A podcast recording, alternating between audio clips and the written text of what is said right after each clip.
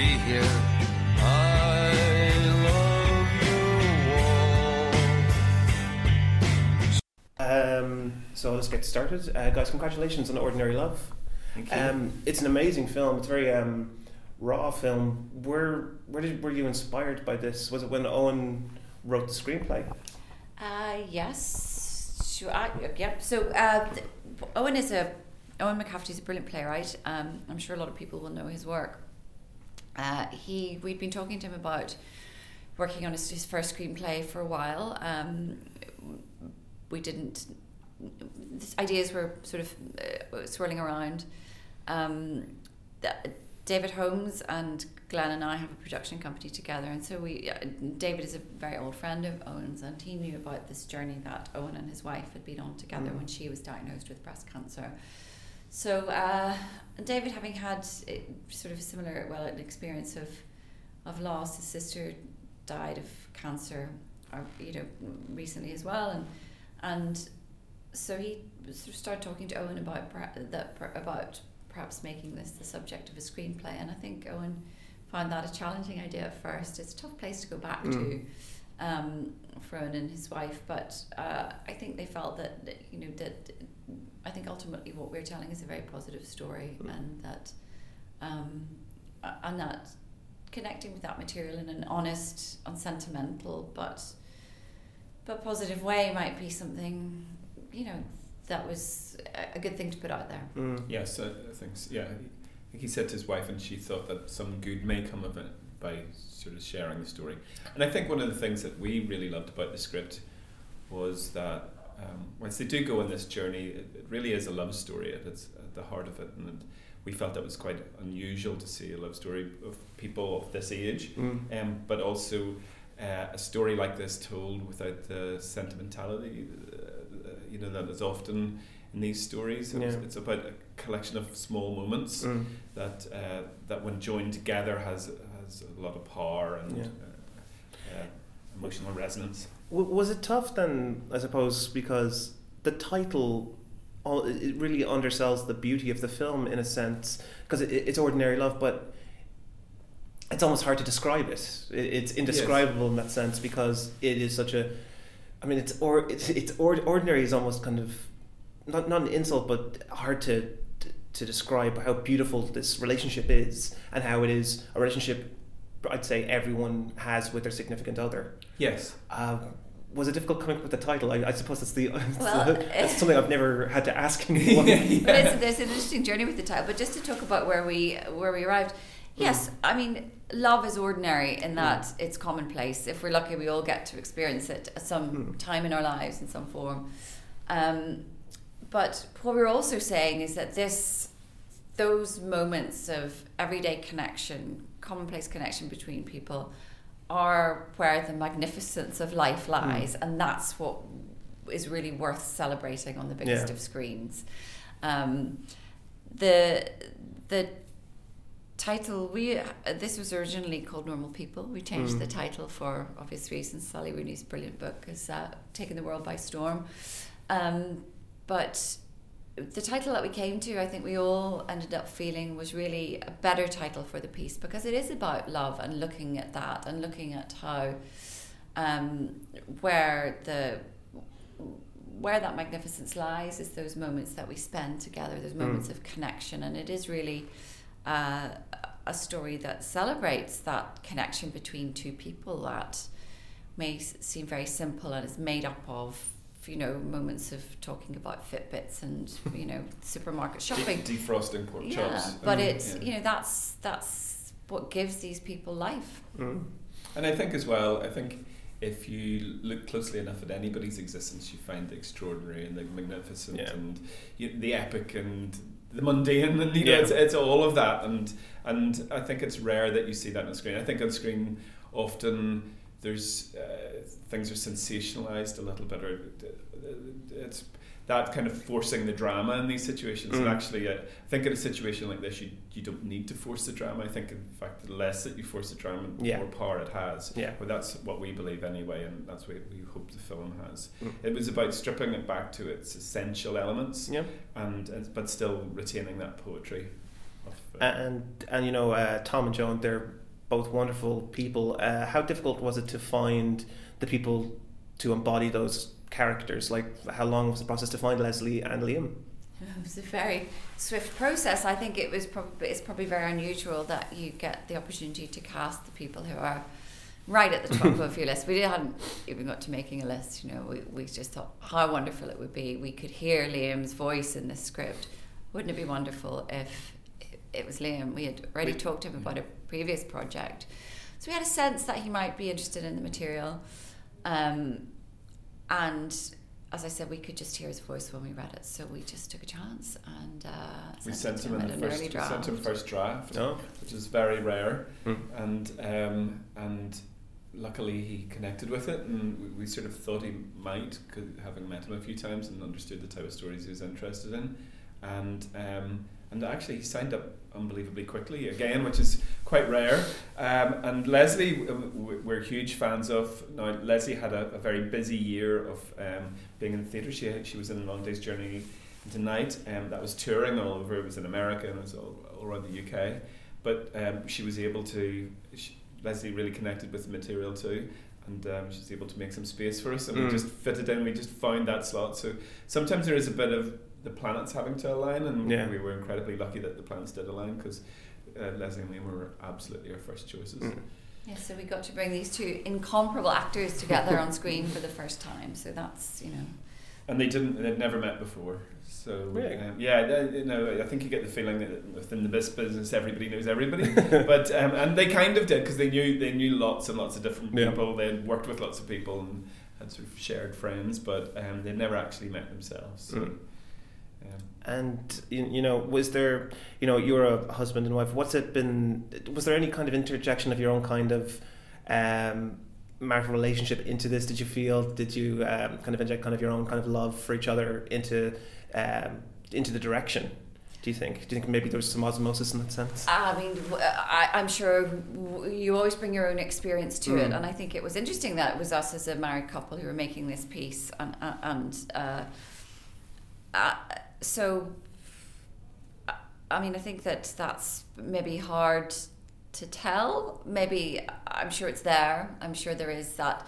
I think what we did really appreciate about this was just that the, the way that it th- that we were able to look at a long-term relationship it sort of shows talks about a long-term relationship Mm. in a way that we don't really often see portrayed on screen um, that it's about a couple who you know they're not tired of each other. You know they've been together for a long time. They've been Mm. through a lot together but they appreciate those times together. They make each other laugh. They have Yeah. this you know they have this lovely electricity together that that you know that uh, that Lesley and Liam bring to the part so beautifully it's not about a power struggle or people who are reaching the end of something together or have nothing to say to each other you know it's a very vibrant relationship yeah, which is they're not saying anything to each other is often the cliche I think in films. You know, Mhm. people of this age, you know, that they're they're kind of bored with each other. Yeah. yeah. Um, so it, there was a way of looking at uh, at a relationship that we felt that you know cinema doesn't do that often. So Mm. that was very interesting to us. Yeah, Yeah. and definitely that how Tom and Joan get on resonated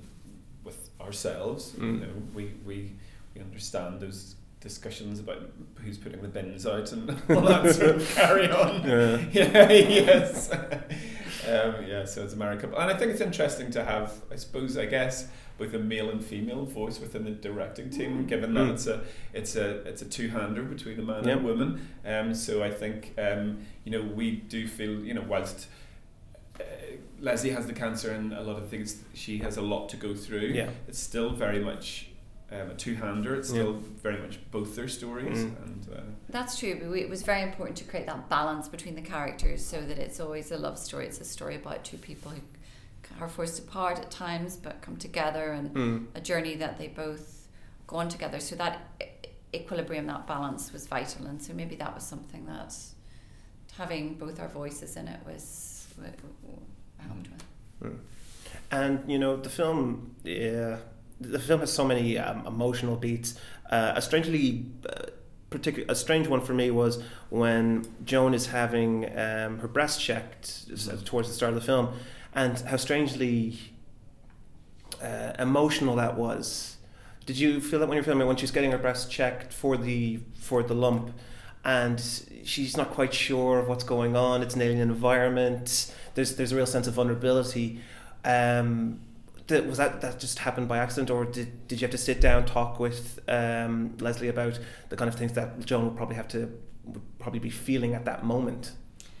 I think we we always talk talk about it, but I think I mean Lesley's such a brilliant, um, she's just such a brilliant actor that Mm. I think a lot of that, you know, she just understood that moment and uh, and and what she was going through, and I think for there is, I think it can't speak for everybody. It's not everybody's story, but I think for a lot of people, that is a very vulnerable Yeah. moment to go through. That you are in an environment where, you know, you, there are rooms full of machines. The medical staff are, and probably incredibly kind, but people are talking in a language that Mm. you don't completely understand. Um, we had a lot of uh, help from some incredibly generous medical professionals when we were filming those scenes, when we were working on the script through art direction, but particularly filming those scenes where the practitioners who are taking Lesley through those, taking Joan through those moments are, you know, there's a real radiologist, there's a Mm. mammographer, there's, uh, you know, there are chemo nurses. So, Yeah, these are people who do this Every every day, day. and talk through this every day to new people. Mm. so for Lesley, I think that experience, she could, she could, I suppose, as an actor, relax in the knowledge that she was being, uh, she was being brought through it just as any other patient would be brought through Mm. it. So it was as close as possible to that experience, um, and uh, you know, being such an accomplished actress, you know, putting herself in the head of that patient at that time was something that she just did brilliantly. Yeah, Yeah. I guess as directors, what we can do is to, to create the environment where Lesley can feel that in, She in, can- as, yeah. in as authentic a way as possible, and that Mhm. that was about you know those prof- medical professionals and. Uh, So of course we do everything we can and we talk about the journey, you know, and, and do everything we can to just help her do the work that she's so eminently capable of doing. Yeah, very much so. And you know, you were talking about um, you know someone is stripped of kind of like their power and that. And with Liam's uh, character Tom, he, he he he's very powerless in this scenario. Like th- there's a definite sense of back and forth with them and how he kind of pushes her to do things. But in this scenario, he he can't do that without hurting her at the same in the same process.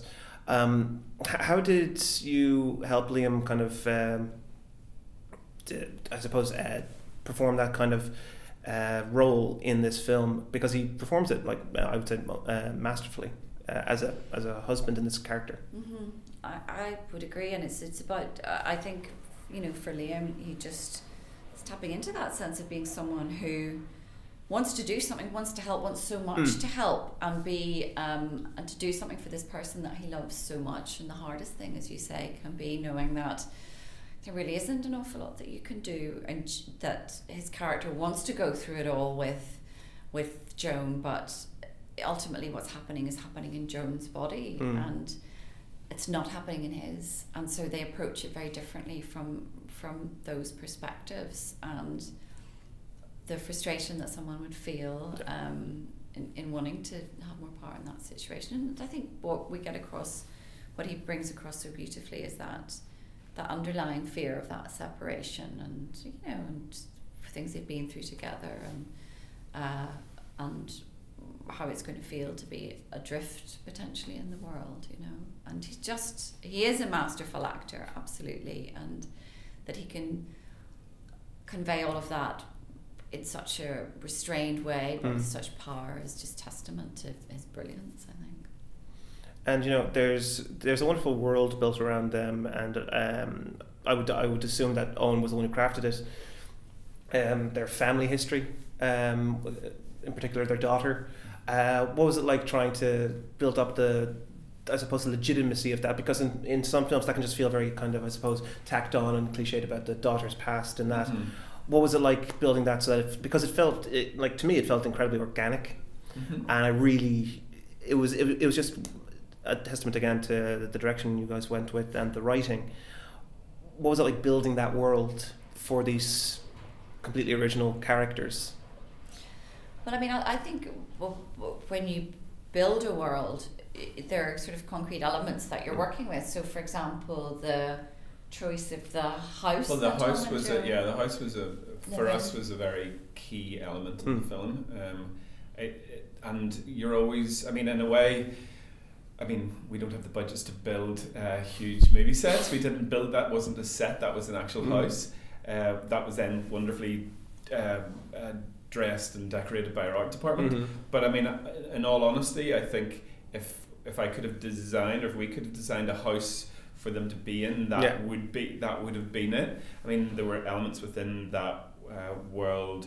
You know, it's a house that's slightly out of time. It feels it Yeah. felt, felt felt like there was a point where they stopped decorating it. Yep. Um, it it it, it is, is a house two that decades old. kind Yeah, of. that's what it felt to me. Totally, uh, it, uh, it's it's it's a house that doesn't feel. Hopefully, it doesn't feel cold. There's a lot of warm elements within it. There's a lot Mm. of natural materials, a lot of wood, a lot of stone, all that sort of stuff.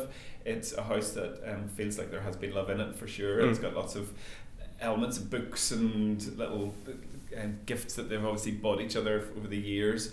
But also, it's a house that maybe feels slightly too big for the two of them Yeah. and you know that, that there is a slight emptiness or a, a slight absence of not Debbie not being there. So it's it's I guess it's small decisions like that that Yeah. sort of it, it's that's the the language of, of, of you know using the image to try and tell the story. Mm. So yes, crafting those worlds, and also uh, then you know if you think about that house and then where you're going to go because. Joan's going to spend, spend a reasonable amount of time in hospital Yep. environments, which tend to be quite stripped back. Certainly, um, Yeah. hospitals where we are have a lot of blue in them, lots of blue curtains, Yeah. lots of so it's a much colder environment. Yeah, you felt and, that. and and and uh, yes, so it's a, it's a juxtaposition of those Mm. two worlds.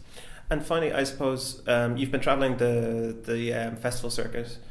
What's it been like seeing it with audiences, seeing it finished, seeing your your, your baby out there? Uh, what's it been like? It's, it's been extraordinary actually. Uh, the first time that we saw it with an audience, which is I think quite unusual with some with Good Vibes, we had screened it for audiences Mm. before it emerged, but we saw it for the first time at, at TIFF at the Toronto Film Film Festival in a 900 seater theater in front of a big audience.